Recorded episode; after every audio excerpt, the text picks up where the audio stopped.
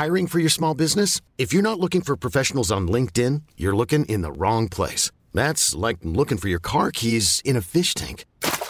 LinkedIn helps you hire professionals you can't find anywhere else, even those who aren't actively searching for a new job but might be open to the perfect role. In a given month, over seventy percent of LinkedIn users don't even visit other leading job sites. So start looking in the right place. With LinkedIn, you can hire professionals like a professional. Post your free job on linkedin dot com slash achieve today. Hi, I'm Daniel, founder of Pretty Litter. Did you know cats tend to hide symptoms of sickness and pain? I learned this the hard way after losing my cat, Gingy. So I created Pretty Litter, a health monitoring litter that helps detect early signs of illness by changing colors, saving you money and potentially your cat's life. Pretty Litter is veterinarian developed, and it's the easiest way to keep tabs on your fur baby's health right at home. Go to pretty litter dot com and use code ACAST for twenty percent off your first order and a free cat toy. Terms and conditions apply. See site for details. Many of us have those stubborn pounds that seem impossible to lose, no matter how good we eat or how hard we work out. My solution is PlushCare. PlushCare is a leading telehealth provider with doctors who are there for you day and night to partner with you in your weight loss journey. They can prescribe F D A-approved weight loss medications like Wegovy and Zepbound for those who qualify. Plus, they accept most insurance plans. To get started, visit plushcare.com slash weight loss. That's plushcare.com slash weight loss.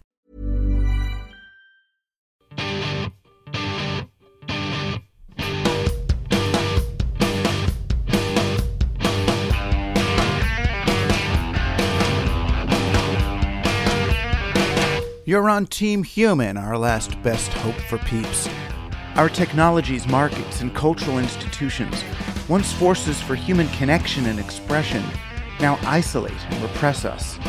It's time to remake society together, not as individual players, but as the team we actually are, Team Human. Playing for Team Human today, author of John Dee and the Empire of Angels, Enochian Magic and the Occult Roots of the Modern World, Jason Louv. Now that we're going into the world of A I, well, we need to be very, very careful about what assumptions we bring into that, because we're going to be living in a world of gods and monsters very shortly. Real ones, technologically real ones.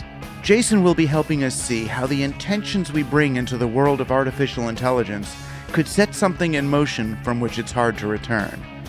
It's time to intervene on behalf of people. I'm Douglas Rushkoff, and you're on Team Human.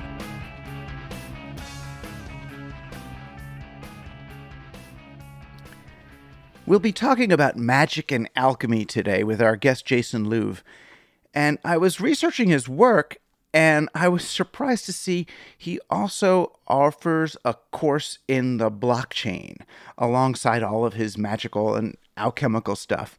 And it's not really that odd. I've always thought about the blockchain as a form of alchemy itself.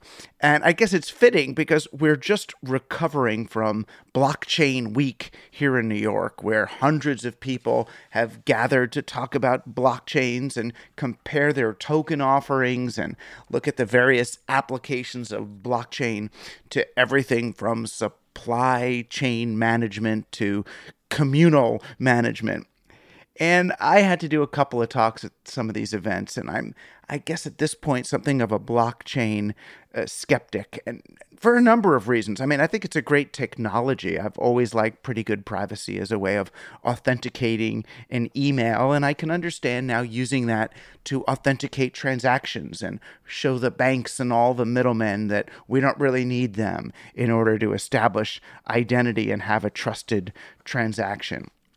But what I keep looking at, and I guess this is as a media or technology theorist, at, you know, what is the blockchain retrieving? You know, whenever uh, Marshall McLuhan, a great media theorist, was looking and evaluating a medium or a technology, he always looked at what is it retrieving? What does the automobile retrieve? It retrieves the chariot. You know, what is what is a different, what's being brought? What's culturally coming back? What values is it going to espouse?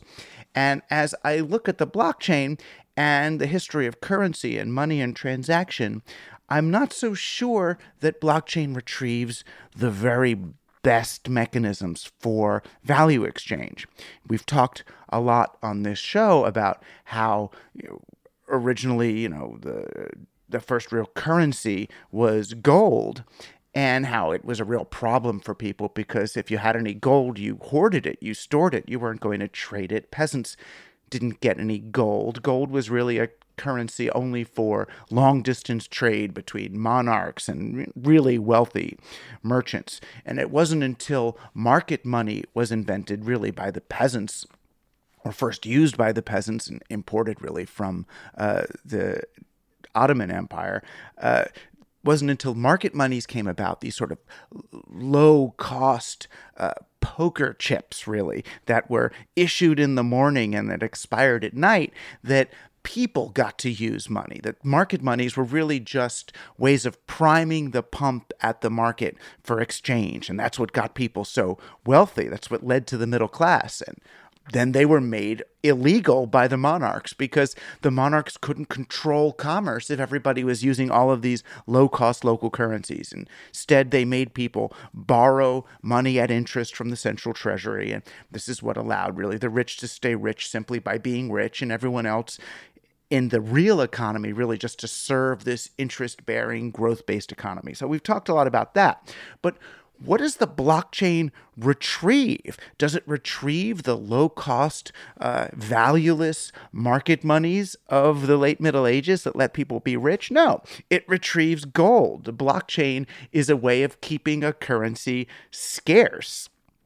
It's uh, not a way of reestablishing the trust that people learn to have of one another in a in a credit-based local market. It's a way of substituting for trust in a new way. So instead of using a big bank to substitute for the fact that you and I don't trust each other, now we've got all of this technology to substitute for trust. So it doesn't engender trust. It doesn't engender community. It substitutes for it. It's really just, you know, a ledger with benefits. The idea is that you go onto a blockchain and you're going to use all this new way of exchanging and tracking value, but the secret sauce is that you're also getting these tokens, which may just be super valuable someday. Now, there's other ways to use blockchain, and I appreciate them. So you could use blockchain, say, to prove that a coffee bean came from, uh, you know, free trade. There were no slaves involved. So we can trace this little coffee bean all the way back to where it came from. And that might be good for a business to know as a way of tracking things. But is that really the way that, say, uh, a brand or a, a, a coffee merchant is going to be selling its coffee? Are you going to go into a coffee shop? And is the way that the coffee seller, the barista, whoever's there, are, are they going to prove the slave-free quality of their coffee by showing you the blockchain?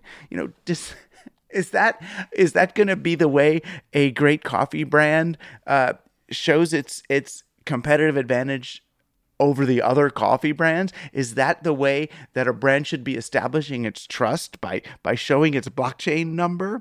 Uh, I don't I don't really know. You know, the the real shift here should be that we could use technologies to move money from really a noun to a verb, that we can make money less something that you save and store as a way of proving your value, but really more of a way to promote transactions and movement between people. The object of the game should be to make money as worthless as possible so that it's biased towards flow and spending and exchange, not saving and hoarding and shielding and protection. You know, the social good people, they really see the blockchain as a way of making visible all the value that people are creating for one another, but not getting rewarded for. Jaron Lanier has written beautifully on the idea that instead of having all our value and data extracted by social media platforms, that we should find a way to, to record and value all of those microtransactions, all of that micro extraction. And the blockchain, to the extent that it could be used to label every single little transaction, every way we've created value, you know, in some ways, that's the, the libertarians' wet dream, that everything is quantifiable in terms of transaction. That waking up in the morning, well, if I get out on the left side of the bed versus the right, how could that data be used by bed manufacturers or sleep specialists? And then how can I be rewarded for that? So if everything I do is somehow tracked and registered as valuable data, then our entire reality can become transactionalized.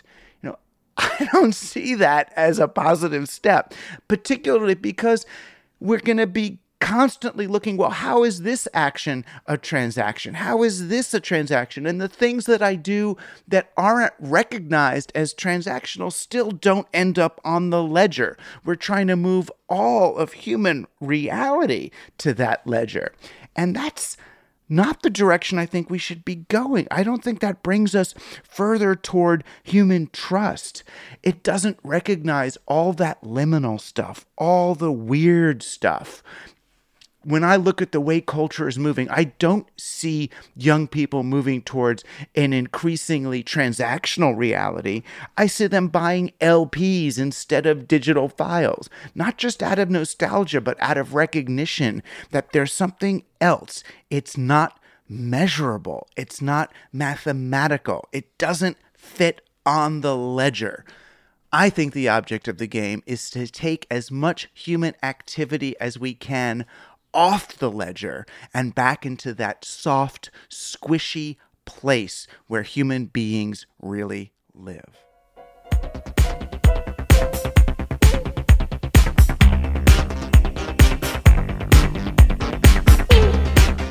You're on Team Human. Our guest today, the author of John Dee and the Empire of Angels, Jason Louv.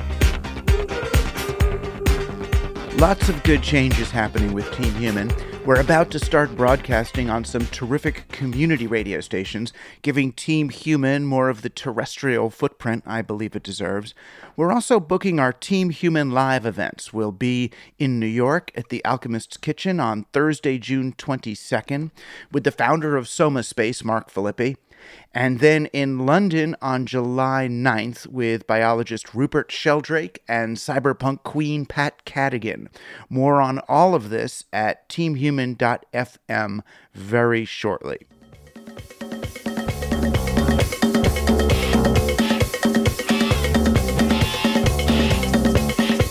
I don't know anyone who has thought more about the way our stories and technologies conjure new realities than Jason Louv.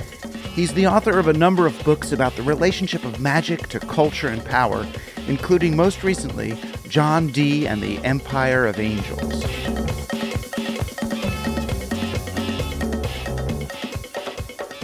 So anyway, I, I think you and I first met through Richard Metzger and Disinformation, wasn't it? We did. That's right. Uh, Were you at DisinfoCon? I was not at DisinfoCon, but I started working for Disinfo shortly thereafter, where I was, or actually I think I was interning for Disinfo remotely when the con happened. Uh, but I had kind of been in this, uh, you know, which is one of the reasons why it's so cool to be on the show. You know, I grew up as a teenager reading your books and reading, you know, The Invisibles and reading Disinfo and all of this uh, stuff and and just uh, thinking that was that was that's what I wanted to do with my life, you know. And then and so I I kind of ended up working for Disinfo right out of college. So I was at yeah I became the books editor for Disinfo in two thousand three, I think, and then mm. uh, and that yeah. wasn't edit was that editing books or was that writing about books? Uh, it was both. It was. It was doing all the editing on the print books they were putting out, the copy editing, and then running their... Right, like You Are Being Lied To and the, the Book of Lies and those kind of books. Right, right. And so it was from that kind of, you know, nexus that I was in that I ended up, you know, meeting Genesis and kind of just being thrown headfirst into the deep end of, of the of the counterculture. Well, it was an interesting moment, too. I mean, I remember if people if people want to see what we were all like back then. I mean, you can find a lot of the stuff on YouTube. The, the DisinfoCon was probably in like ninety-eight or ninety-nine. And it was this gathering of, you know, people like me, Richard Metzger, Robert Anton Wilson, Joe Coleman. Uh, I think uh, maybe Penny Arcade might have been there. And so it was, it was this sort of magical early cyber moment where it felt like kind of anything was possible, and the counterculture had sort of won the war of a sort. And now we had these tools at our disposal to remake reality, uh, you know, to our to our own design, um, which maybe we still do. And I remember Grant Morrison, the the comic book writer, he got up there and, you know, he was stoned or drinking, you know, he like chugged like two or three pints and then started talking about um, chaos magic, in a way as if to say, look, this is what corporations do. This is a sigil. Here's how you make a sigil. You just take a word and you take out the you take out the vowels and smush it together into this symbol. And then you can, you know, have an orgasm or burn it or get stoned. And then it will happen. It'll just happen. Um, so it seemed as if he was espousing a path to magic that a lot of young people liked. And you talked about in your book, uh, Generation mm-hmm. Hex, this sort of, I guess this is what what chaos magic was, right? It's like magic with no rules, or you just just do it magic, sort of Nike magic or something. Right. Uh, and that that's kind of like the opening sales pitch of it, you know. And uh, but, you know, from from my perspective, so I was one of those kids, right? I was one of the, the kids reading Disinfo and reading, consuming all this material and going for it one hundred percent, to the point that I've really made it my life's path. I mean, it's been what, almost twenty years later now, and I've spent that twenty years um, immersing myself in magic and the occult, and and but not just in the chaos magic sense, in the sense of, you know, I've really spent a lot of time, you know, kind of embedded, as it were, in lots of shamanic world cultures. So uh, the, the the meditation traditions in Hinduism and Buddhism, Sufism, Masonry. I was initiated as a shaman in Nepal, like all of this stuff. And I've spent, you know, twenty years kind of on script, as it were. You know, I never left the Disinfo moment. Um, but one of the reasons why, I mean, I mean, you mentioned that utopian feeling. And one of the, you know, I remember so clearly being, you know, twenty, twenty-one years old and just feeling like this was it, this was the future. And then, you know, all of a sudden we got nine eleven. And so I've also really spent the last twenty years, you know, trying to figure out what happened. And I'm sure you remember the part, uh, and, and this is why I wrote this book, you know, John Dee and the Empire of Angels. So I'm sure you remember the the scene in that scene in the original Star Trek where sometimes things would go wrong on the ship and Scotty and Kirk would have to climb into the engineering shafts to uh, figure out what had gone wrong. Mm-hmm.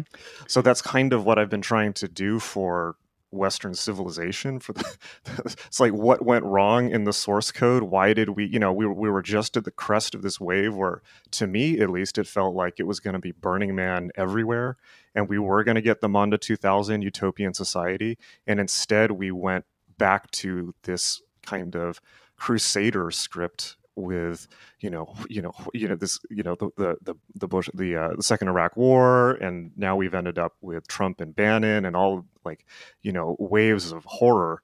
Why did this happen? And and so I've been trying to, from a magical standpoint, and I really I really define magic, I think, in probably the same way you do, which is, you know, magic is just the stories about what reality are, and the fact that those stories can become real once we believe them, in the sense that people start acting as if they're real. Um, what is the meaning that humanity assigns to is, to its experience? Um, and so, you know, why did why did we go from what, in my mind, was the perfect script for the forward forward continuation of culture, which was Mondo two thousand, Siberia, all of this, to, you know, why did we suddenly end up back in the in the Middle Ages, you know, back in the Crusades? Well, and why did we? I mean, on a certain level, uh, ending up back in the Middle Ages is is the necessary and appropriate retrieval of, you know, the the systems, the ideas that we left behind. The the Renaissance itself was was largely a repression of, well, certainly of magic, and of women, and of herbs, and of local currencies, and city-states, as we move towards this real abstract nationalism that we're still contending with with today. In a sense, yeah. But also the Renaissance, you know, as I've uncovered in this book, the Renaissance was really the time that the magical tradition was created, you know, the Western esoteric tradition, and it was created in the Medici city-states, um, by uh, essentially, you know, intellectuals and monks who had just gotten access to the works of Plato and Aristotle for the first time, and were trying to synthesize that back into Western culture.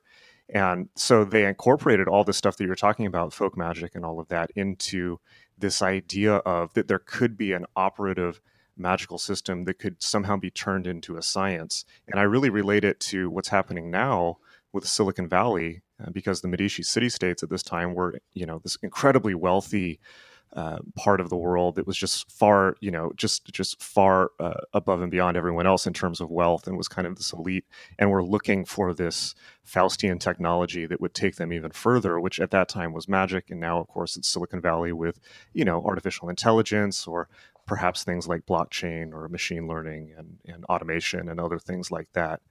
Uh, so it's a very interesting parallel. But what I really discovered also in researching this is that magic never ended. It just was kind of kept behind closed doors for, you know, elites in society, if you will, not in, not in a conspiratorial way, but in a sense that it was really an elite pursuit, but a pursuit that was responsible for many things like uh, the birth of science, you might argue, came out of this intellectual stream, the creation of America even.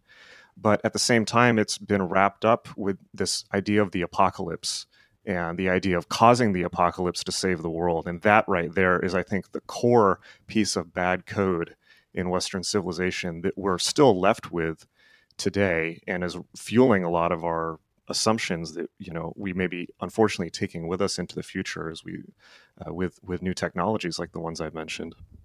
Right. So there's there's these magical traditions, and some of them are, you know, can't even call traditions. They're, you know, ancient ancient stuff. There's this magic stuff, and then there's this this kind of nationalism and empire and Judeo-Christian thing. And so you wrote this book about John Dee, who's a, an Elizabethan magician advisor to Queen Elizabeth. And he's like super smart. He's clearly super smart. And he's done all this research into the kinds of things that you've researched, from, you know, Sufism and, and uh, meditation and, and uh, Middle Eastern traditions and shamanic traditions. And he's seeing it all as as different ways of connecting to this Enochian uh, universe, right? Uh, yes. And John Dee was really, he was kind of like the Stephen Hawking of his day. I mean, he was this incredibly lauded scientist. He spent the whole first fifty years of his life kind of, as he was considered the smartest guy in England. He had five times the books of Oxford and Cambridge. Uh, he... Uh, was a government agent. He was actually uh, called double oh seven in the British Secret Services, and then got double oh seven. So he was instrumental in, in starting M I five, what became M I five and M I six, and was really instrumental. So they had M I five and M I six inklings way back. I mean, the, the inklings of it. This is sort of Secret Service back in Queen Elizabeth time. Right. It was started by John Dee and then uh, Sir Francis Walsingham under uh, Elizabeth the First's administration. In a lot of ways, the Elizabethan period gives us the modern world, in as much as it gives us, yes, that those intelligence agencies. It gives us, you know, Shakespeare, who kind of defines what a human being is. And then it also, during this time, John Dee creates the phrase British Empire. He's the one who came up with that meme. And that meme, he said, was given to him by an angel in an occult ritual, who told him that there should be a British Empire that spans the entire world, um, in order to spread the ideals of uh, what you might consider, you know, the, the Protestantism and humanism around the world, as opposed to the top-down control of the church. Right. So John Dee, though, wants to replace the top-down control of the church, which I guess is either the Catholic Church at that time, but replace it with the top-down control of these, like, angel characters. Right. This is just absolutely crazy, right? Like, this is one of those moments where, when you really dig into history, you start to realize that the history is more bizarre than the strangest, like, Alex Jones conspiracy theories, right? Particularly because it's uh-huh. actually verifiable. And that is that, you know, John Dee spent ten years. So again, if you if you imagine Dee as Stephen Hawking, you know, what by the time that he was fifty, Dee then said, you know what, I'm going to dedicate the next ten years of my life to doing occult rituals to contact angels. And the example that I give is, if it would be as if Stephen Hawking had said, okay, you know, I'm, I've really made it as a scientist. Now I'm going to spend ten years smoking D M T, trying to talk to aliens. You know, it's, right. it's that, it's that same kind of uh, uh, left turn. But during these sessions, which he, you know, you know, allegedly, you know, like there's lots of ways to interpret it, whether it was actually happening or it was just in his head or he was being conned. Uh, he was working with a, a psychic named Edward Kelly, and they spent ten years, you know, writing over a thousand pages of records of talking to these, what they said were angels. One of the ideas that emerged from this was that not only should there be a British Empire, but that there should be a worldwide empire of angels, which is, you know, one new world order, one unifying religion, unifying Protestantism, Catholicism, Judaism, Islam, and even paganism. Um, and that it should be controlled terrestrially by Elizabeth. So it should be a spiritual and terrestrial totalizing empire.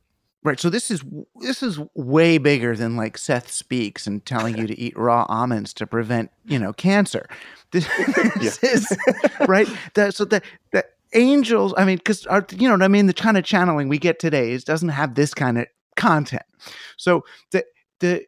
He's doing all these rituals and things and channeling and vision quests and communicating with these entities, whether they're the, the you know, the, the machine elves of McKenna or the angels of the Bible, whatever they are. And they're saying, okay, it's angel time. And the way we're going to bring about angel time and exercise this true great occult, you know, realization and ultimately bring on utopia is we're going to follow the Christian model and bring on an apocalypse. And to do that, we need to have this giant empire to create a kind of a one world, a one world government to administrate this up. Right, right. And they wanted...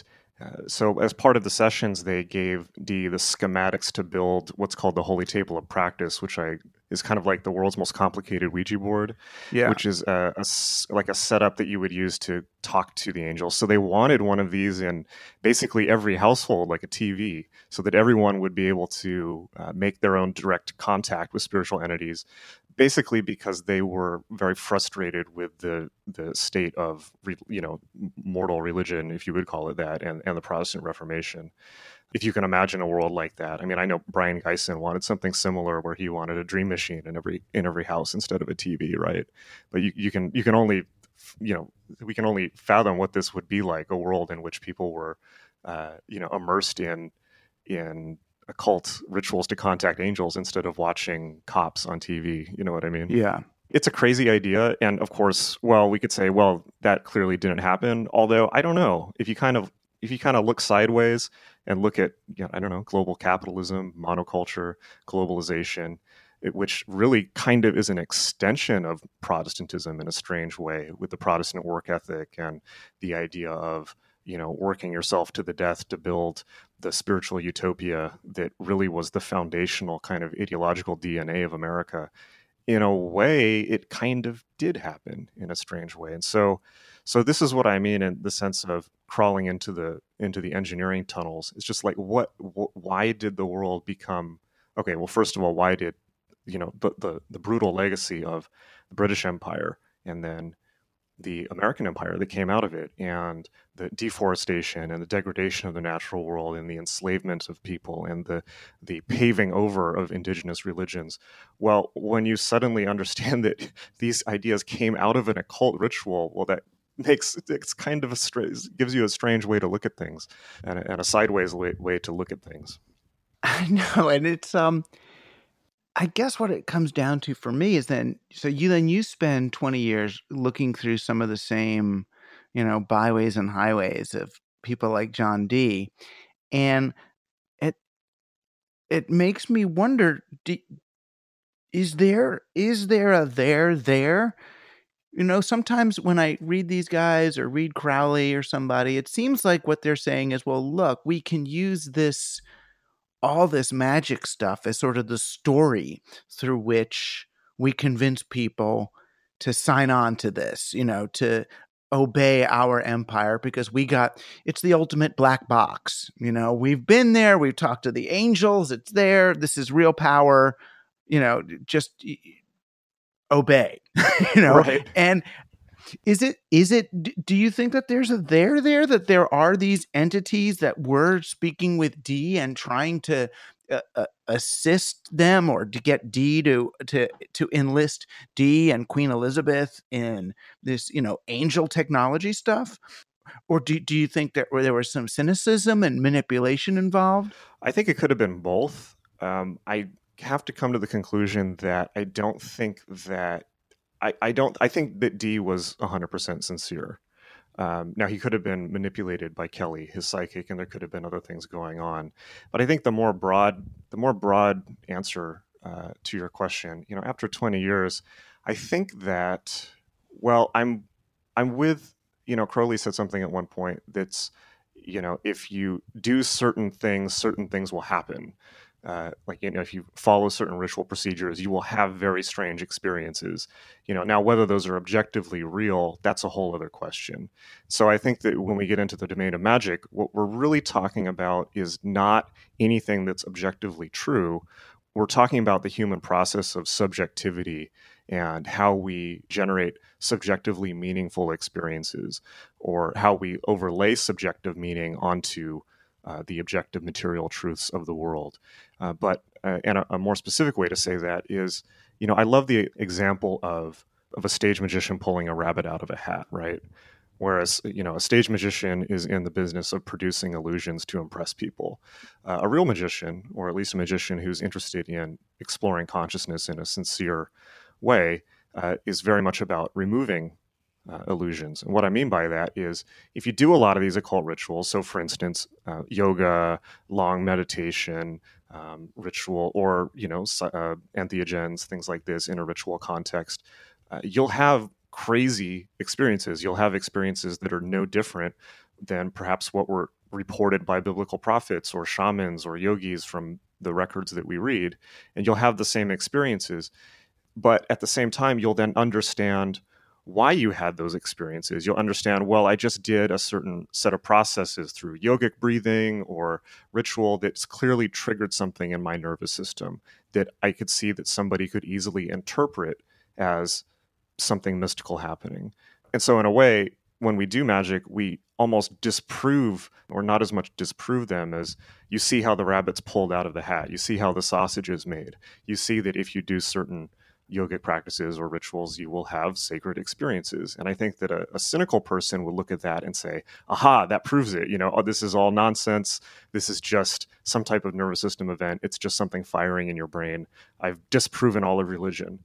But I think that a more creative thinker or a magical thinker might look at that and say, well, aha, now I know how to pull the rabbit out of the hat. You know, that was kind of fun. Let's let's let's do that again. You know, can we do that on demand? Can we get people who are totally kind of cynical and disempowered uh, and feel uh, adrift in the world to do things like this and generate a sense of meaning and connectedness in, in their lives? You know, what would that be like? Right. I mean, we see the beginnings of it. I mean, even in, in what you might consider unenlightened places, you know, they're doing, you know, ecstatic rituals and, you know, dancing with snakes. And I mean, they're having uh, experiences, you know, even if they're, you know, they're not like us, they're not, you know, counterculture advocates. They're still people who are touching you know, touching these places. Right. I think that it's part of the human experience. I think that magic is really, um, you know, magic is a word for the way that humans generate meaning out of their experience. I think it's something that is a spontaneous, you know, after, you know, again, twenty years of looking at this stuff, I don't think it's that complicated or special. I think that it's a, uh, and I don't think that it's something that you have to jump through a lot of hoops to do. I think that it's magic is kind of a an emergent property, if you will, of the human meaning-making faculty. And it seems of, you know, nature and the universe itself, where, where, you know, meaningful patterns and meaningful experiences seem to just emerge of their own accord uh, when you're looking for them. Uh, but that said, it's, you know, one thing that's really come home to me, where I started with the assumption that magic was a kind of a special activity, that it was, uh, you know, that it was a counterculture thing, that it was, you know, it was a punk rock thing. The, the conclusion that I really have to come to is that's not the case. That it really is core to humans in all cultures at all times. You know, I mean, you can look at, uh, what Christians and, you know, fundamentalist Christians, some of the things they do are very magical. Uh, any anybody ascribed to any religion, uh, there will be some magical parts of it.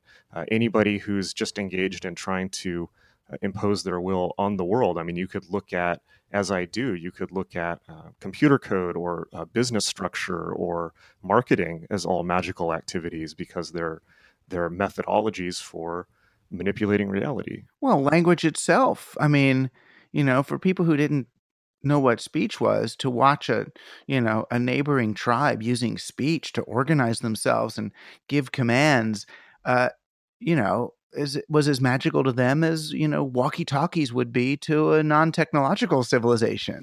Absolutely. And this is actually core to Uh, John Dee's research, where the real, the core of the Renaissance magical tradition, what the holy grail that they were looking for, was the primal language, the language that they believed w- would have been spoken by angels before the fall from the Garden of Eden, you know, in their in their way of seeing things.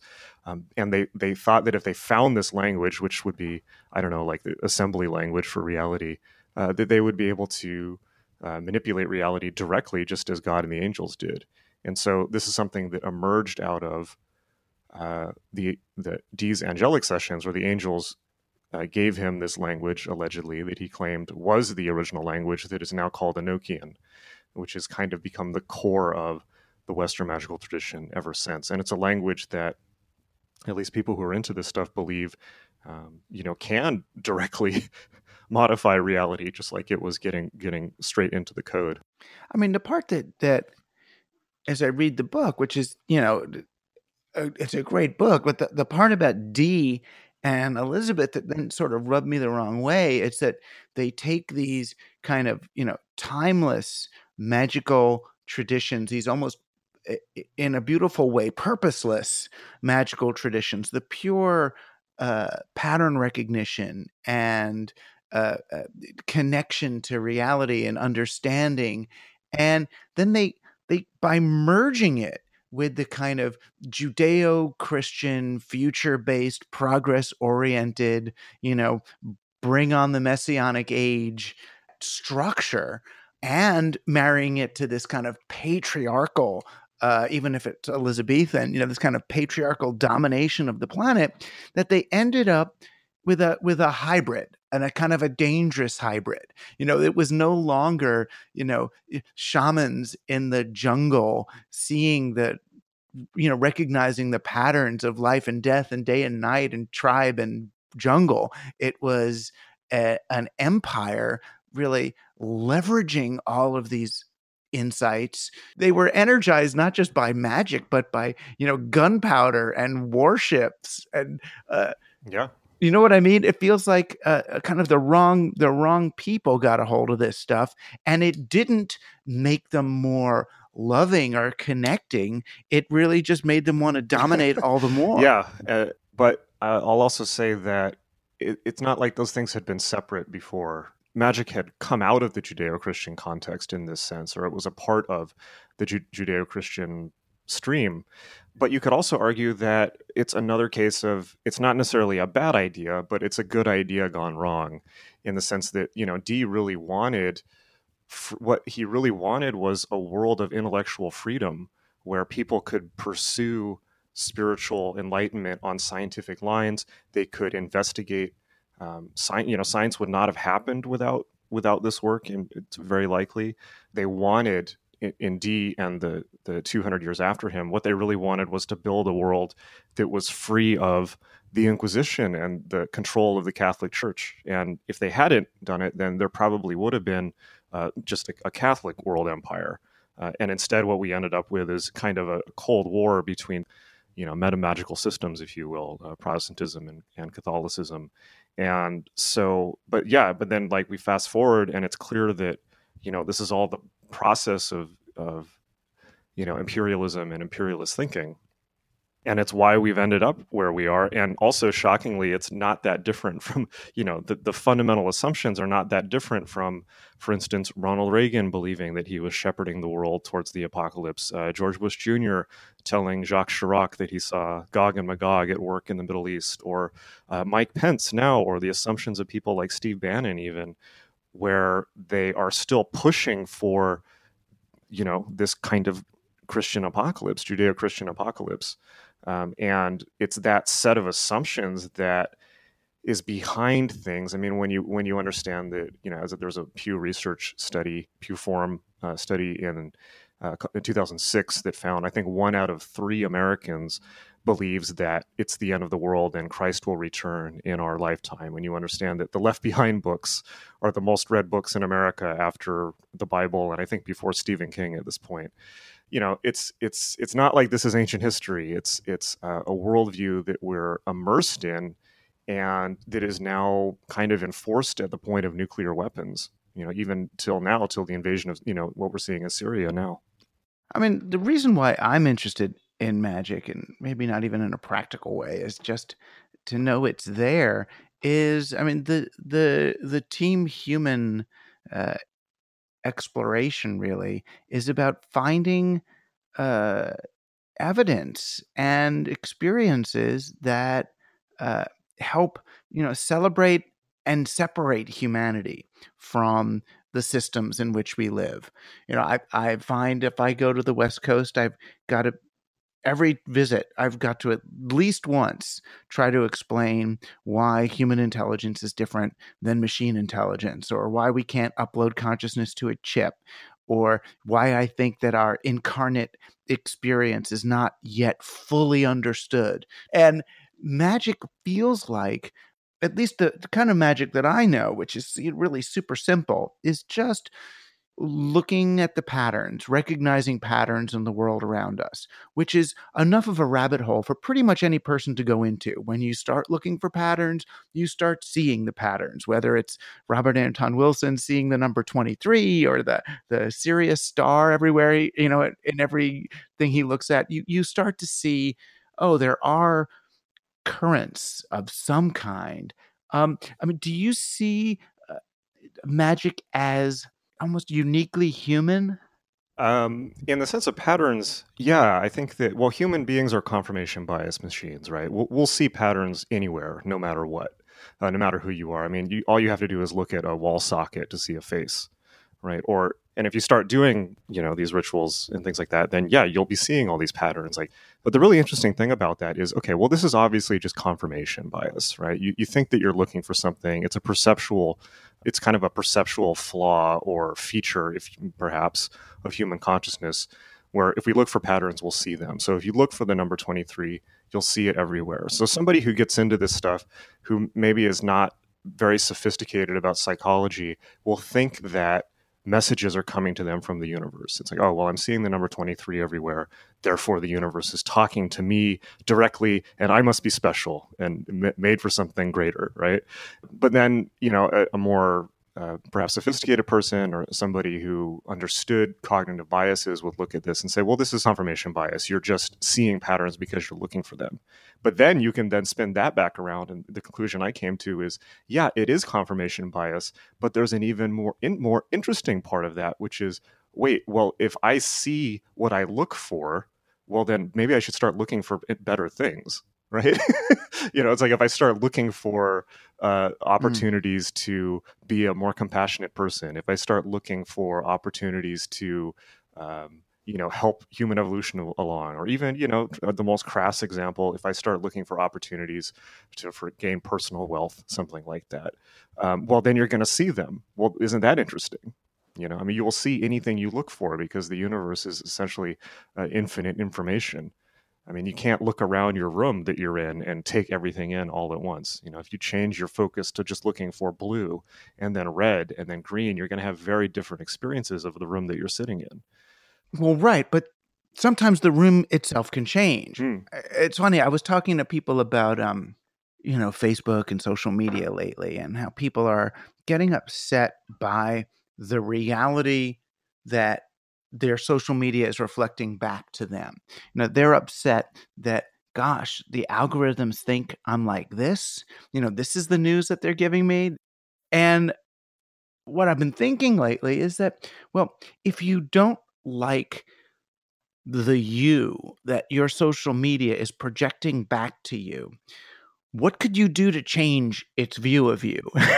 In other words, using using the social media algorithm as a kind of a, a mirror. All right, it, because you clicked on this, you clicked on that. So obviously that's the kind of person it thinks you are. It thinks you're violent because you keep clicking on those violent uh, stories. So if you want social media to reflect back to you a more peaceful person who likes kittens and love and wants to heal the world, then start clicking on those things and seeing uh, uh, what it what it brings back to you.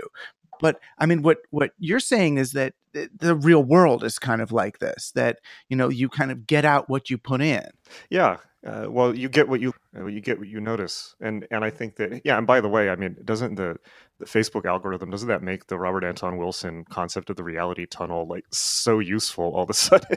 Right.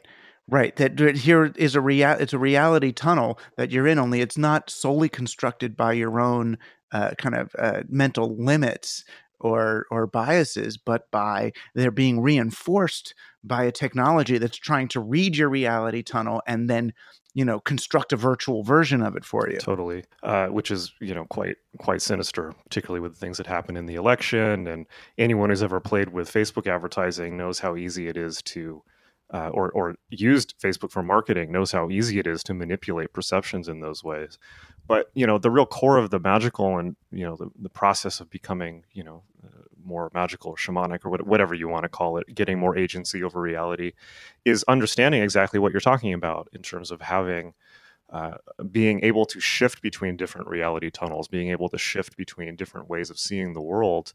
And one thing that I think that I've, I've learned in my life so far uh, that was very surprising to me is that I think when you meet anyone who's really had a real effect on culture or reality, uh, and I'm sure probably almost all of the people listening to this show, you know, anyone who's interested in, you know, being part of Team Human or being part of uh, being part of the crew that is helping out on Spaceship Earth, well, those people, if you go back, probably without fail have had, you know, either a period of, you know, interest in psychedelics or meditation or some type of spiritual practice. And that might have just been in college. It might have just been in the early twenties.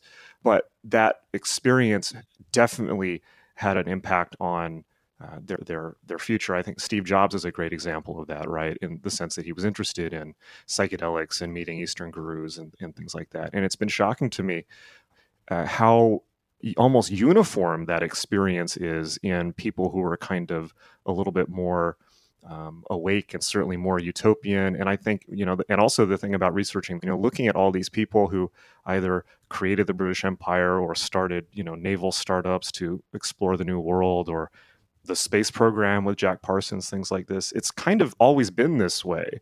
It's, you know, the magicians, if you will, or just the people who are a little bit more plugged in and just more intelligent and curious and creative and and end up kind of uh, becoming the Illuminati, if you will, in the sense that they're the ones who are uh, helping tell the story of what reality is. Well, it's interesting. I mean, I would I would agree with you, but also push back. I mean, I feel like that, yes, among, you know, kind of uh, uh, college-educated white elites, those who have chosen to, you know, reflect on what's going on here, how can I make this world better? I mean, most of those people have been kind of shocked into that awareness through a spiritual practice or a guru or psychedelics or deep meditation or something. But the there's a lot of people um, who come to these sensibilities through what might look to, to you know, psychedelic ravers, like extremely mundane connections to their world. You know, the people who are in, who are in flow of one kind or another, the, you know, the, the permaculture farmer, the, uh, you know, the, the person cooking bread, baking bread right now, you know, they're, they're, they're such insights to be gained through, you know, simple hands-on connection to our world that, you know, you don't necessarily need the medicine to get back to it if that's if that's where you are. You know, there's a, a I feel like a lot of us think, oh, well, you know, they're they're like back in some indigenous state or, you know, some ancient state, and they need to pass through this sort of industrial age awfulness in order to then, you know, more consciously seize these these insights. But but they're there, you know, uh, they do seem to have this this sensibility without having, uh, you know, read the books or, you know, had the, you know, they haven't, they don't know, you know, Leary and Burroughs. You don't necessarily need it. I'm wondering, I don't know. I, I completely agree. And I think that this is kind of what I, what I was touching on when I was saying that I think that magic is a spontaneously emergent principle out of human consciousness. I think that, you know, in a way, you know, like when you said, you know, like when privileged white guys get into magic, they, they tend to become imperialistic about it, and they tend to think they're a big deal. And then all of a sudden, you know, I'm the magus of the Aeon and all this stuff. Right. And you think about the that first DisinfoCon conference that we were talking about. I mean, and the magicians were who? You know, you know, it was it was Grant Morrison and Genesis P. Orridge and Robert Anton Wilson and uh, uh, Richard Metzger and Joe Coleman and me. I mean, there were not there were there were a few women Uh, uh, performance artists there, but they were not the ones standing up at the microphone and talking about their kind of macho sigils that they did. Well, that's because they were they're the ones who are really good at magic, so they don't have to talk about it. But um, right. I think that I think that one of my one of the one of the things that I've learned traveling in other cultures uh, is how ubiquitous this is in the world, and I think that. Without without like over romanticizing other cultures, in my interactions with people in, for instance, India or Thai people or people who are, or Mexico, you know, people who are kind of uh, uh, were never left magical consciousness or or integrated it into their culture in a way that it, it, where whereas Western culture made a clear separation.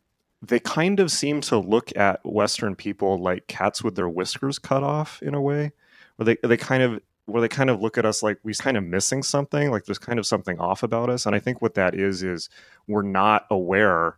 We don't still have that kind of innate uh, magical consciousness that is so much a part of just daily life in so many places in the world. And as a result of that, I think that when people in our culture get into magic, they think they're a big deal, and that they think it's a bigger deal than Uh, it really is, when I really think the truth is more like, well, we're just kind of as a culture kind of reclaiming something that we lost, but we're really behind a lot of the world in that sense, you know, where, where you know, people in, in developed first world nations are very, very ahead in technology, uh, way ahead in, in terms of solving human problems with technology and things like this uh, than, than many impoverished places in the world. Uh, but a lot of those places, they have a much deeper and more precise understanding of of spirit than we do. I mean, I think, you know, Tibetan Buddhism is a perfect example, but that's certainly not the only one. There's all these traditions all over the world. And so my progress, I think, just as a human being going through these things has not be- been about becoming some all-powerful uber magus. That's really an adolescent stage. It's just about becoming more human and trying to reclaim more of my humanity, which I think is what we need right now. I mean, not to be over dramatic about it. I mean, it's almost a cliche, but but it's true. Right. But so many of the Western magical traditions really do go back to this, become the uber magus dude, you know, build this global empire. I mean, if if people like listening to this decide to pursue magic, are they going to end up finding these angels who tell them to take over the whole world? Well, if they do, if they do Western magic, you know, but it's kind of like when I look at magic, so I use magic as a catch-all term to describe all of this stuff, you know, meditation, yoga, psychedelic, shamanism, spirituality, all this stuff, um, just because it's hard to say all that in one breath, and magic sounds really cool because uh, it is cool. Mm-hmm. But, um, you know, Western magic is a very small subset of the broader magical world, and it's in many cases been a very broken part of it, in the sense that it has all these dominator uh, ideas. It has this like ego pathology that you see people like Crowley running around in it with. And really this book has also been my attempt to kind of patch the Western tradition and put it in proper historical context and understand what it was for.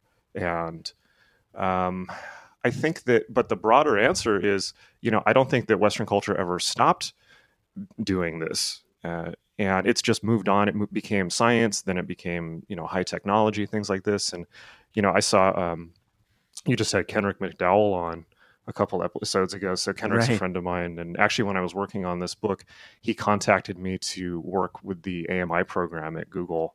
And, and the question in my mind became, well, we're going into this world where we're building artificial intelligences. So forget the whole idea of spirits and gods and things like this. Or let's just look at spirits and gods as, you know, our models of what a superhuman intelligence should act like. Well, now that we're going into the world of A I, well, we need to be very, very careful about, because we're going to be living in a world of gods and monsters very shortly, and uh, real ones, you know, in a, you know, technologically real ones. And so we have to be, in my opinion, very, very careful about what assumptions we bring into that. And I think that if we bring in, you know, these Western dominator ideals, uh, imperial ideals, like we've been talking about, we're just going to be repeating all of the carnage of the Age of Empires on a, an even much, much more dangerous plane. So, right, we've got way better tech now. Yeah, you know, we can't play a world war at this point without it being a real world war, right? Right, and or potentially wiping out all human life. Uh, and I think that, you know, that's my great fear, is that we end up in a world which is purely mechanical with, with no need, that's optimized out the need for biological life. Uh, you know, because I think that if you set up an A I to to solve the problem of optimizing itself, that's probably the conclusion it would come to. Right. But is that is that is that the committee of angels? I mean, is that what John Dee's angels would want? I mean, just humans to build this thing to, you know, just program their will and then have no people at all? Or are they nicer than that? Um, I think they're nicer than that, but my, but my answer, you know, I think it, confronting the problem of A I is I, I do think that the best model for going into the A I age is not uh, this kind of angelic empire thing. Uh, and in fact, one of the reasons I wrote the book was to make this very clear what's going on here. But I think that, you know, I have to say that I think something like the Buddhist idea of uh, humanity as a network. You know, the whole Buddhist idea is that consciousness is a network between beings, and that uh, actually the network connections are much more important, and the health of the network as a whole is what's valuable. So that, um, and that, you know, that's where the whole Buddhist idea of compassion comes from, the idea of compassion being, you know, compassion for all sentient and perhaps insentient life. And so I think that when we look at these things like the these bodhisattvas and multi-armed beings uh, protecting and having compassion and guarding all life, you know, I think that's the set of, of things that we should be coding into A I. And we really do only have a short window of, of time in which human beings can still code an ethical system into A Is before they become self-replicating and, and uh, the evolutionary algorithms take over to the point that they're writing their own code and we don't really have a say anymore. So we, we really do have a window of about ten years to get the right assumptions about how superintelligences should behave into A I. And so this is what I'm trying to, you know, I think that I'm, I'm trying to bring to the conversation with my very kind of bizarre specialist background. Right. But it's a tricky moment because, uh, you know, as they just published, I think in the New York Times, they were explaining how the all the A I scientists are being, you know, scooped up from the universities and put directly to work at Google and Facebook. And all of the machine learning they're doing is about Uh, uh, you know, maximizing value extraction. They're not doing machine learning to figure out how to make us, you know, better, more communicative and connected people. They're just looking at how do we maximize short-term profit for a corporation. You know, and that's the whole of it. It's terrifying. It is terrifying because the way that, you know, corporations will make the most money may end up, well, it's interesting. I mean, if you read your Marx in the end, in the long term, humans are the only ones that can create value. You know, finally, you still need humans. So maybe the A Is will be smart enough to realize, well, without any humans, there's no more value to extract. There's no, uh, you need someone right. to exploit. Yeah, it's crazy though. I mean, I was just a couple months ago, I was over in Berlin for a blockchain conference and people were bringing these ideas like, you know, not just self-driving, but self-owning cars. And somebody had the idea for like a self-owning uh, uh, forest that would move around on a platform and sell its sell its carbon credits back for blockchain tokens. It's, we're moving into a very, very strange uh, world. But in terms of So with, so when I really started, you know, when I really went down the A I rabbit hole and I just got the look of, of frozen horror on my face for about a month, I, I, um, I started reading, I, I realized there was no roadmap at all for where we are. And the only thing that I could come up with was looking at the writing of the scientists who worked on the Manhattan Project and understanding what their ethical reasoning was. Mm. And the terrifying thing that came out of this was that the ethical reasoning of all the scientists working on the bomb is the exact same as the scientists working on A I now, where they were all in their head, they said, they were all telling themselves, well, this is terrible and it's a terrible weapon, but if we don't create it, somebody else will. The Germans will create it, the Japanese will create it, and that will be even worse. So we have to create it. And that, and it's like that logic forces it to happen. And where we see now with A I, where we've got like a thousand, you know, companies working on A I, or Putin, Putin's working on A I, everybody's working on A I. And yes, it seems that Google has a substantial um, advantage, and that's maybe a good thing in the sense that Google is, is, you know, at least somewhere in the in the foundational D N A there, we have, you know, Burning Man people and Bay Area hippies and things like that. But at the same time, it's almost like the technology becomes inevitable because it becomes an arms race. And that's where we are right now. And that's very, very frightening. So my best hope is that the, the right people do it first, and they do it with put the right assumptions into it.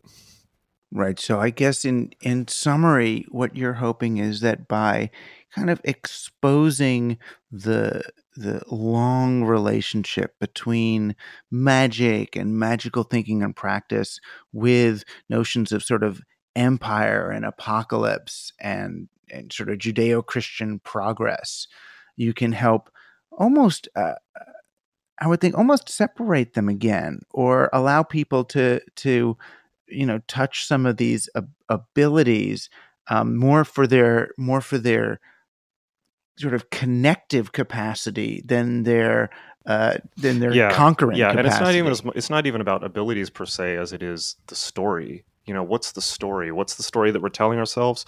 What's the story that we're taking into this? And I can already see people taking the apocalyptic story into A I. I think that um, you know, Nick Land and accelerationism is a, is a is a good example of that, of people bringing this apocalyptic type thinking. You know, really the apocalyptic idea, you know, the core bad idea in Western civilization is that the sooner we cause the apocalypse, the sooner Jesus will come back, right? And it's like, it's an infantile belief. It's like, it's like the idea of a child, you know, well, if I destroy my room and write on all the, on the, write on all the walls with crayon, Um, and just make a total mess, then mommy and daddy will come and pay attention to me, and they may be punishing me, but at least they'll be there, and then I will feel existentially safe in the universe. That's really all it right. is. It's better than nothing. Right. And we need, if we take that type of thinking into artificial intelligence and bioweapons and nanoweapons, we're screwed. So that's kind of, that's um, that's the core meme that we need to be aware of. Um, and of course, it's responsible for all the wars we've been in for the last couple decades, so there's that too. You know, I think that models, not that they're perfect, but I think that models proposed by maybe Buddhism, for instance, and and some of these other some of these other ways of looking at the world are at least in, worth investigating. You know, are there other assumptions that we can take into life? Can we, you know, see life as essentially fundamentally meaningless, but on which we can impose, you know, certainly the way that I look at at what is reality at this point is that there's no meaning to reality. It's it's fundamentally empty, but that in that, you know, the, the gods and the spirits and the magic and all that is not literally real, but is kind of human projected meaning onto random patterns. But in that, in that understanding, coming to the very enchanted, the very magical viewpoint that, well, if there's no meaning to life, well, then it's really up to us to be the gods. It's up to us to be compassionate and caring and create the world that is the best for everyone, a world that works. And even if there is a God, you can't imagine God would be too upset that people decide to take care of each other and make right. the world a better right. place. Right. Show a little, show a little initiative, you know, it wouldn't hurt. It wouldn't hurt. Well, Jason, thanks so much for, uh, for being on Team Human. This is a, uh, a great hour. Thanks for joining Team Human. Our guest today was the author of John Dee and the Empire of Angels, Jason Louv. You can find out more about Jason, his books, and his online classes in magic, technology, and the blockchain at jason louv dot com. That's Jason, L O U V dot com, and magic dot me. We'll be back in the Basement Media Squad at Queens College Laboratory for Digital Humanism next week with more of humanity's strange and wonderful efforts at evolution. We are entirely worker and listener supported. You can join the team by subscribing at Patreon. You can also help the show by reviewing Team Human on iTunes. We put a link in the episode description in your podcast player. We're also broadcasting on a few college and community stations. If you want us on yours, please email Stephen at team human dot f m. That's Stephen with a P H at team human dot f m.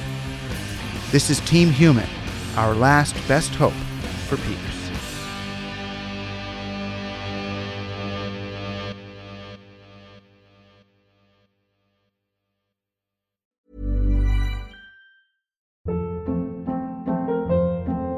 Hold up. What was that? Boring. No flavor. That was as bad as those leftovers you ate all week. Keke Palmer here. And it's time to say hello to something fresh and guilt-free. HelloFresh. Jazz up dinner with pecan-crusted chicken or garlic butter shrimp scampi. Now that's music to my mouth. HelloFresh. Let's get this dinner party started. Discover all the delicious possibilities at hello fresh dot com. Hi, I'm Daniel, founder of Pretty Litter. Cats and cat owners deserve better than any old-fashioned litter. That's why I teamed up with scientists and veterinarians to create Pretty Litter. Its innovative crystal formula has superior odor control and weighs up to eighty percent less than clay litter. Pretty Litter even monitors health by changing colors to help detect early signs of potential illness. It's the world's smartest kitty litter. Go to pretty litter dot com and use code ACAST for twenty percent off your first order and a free cat toy. Terms and conditions apply. See site for details.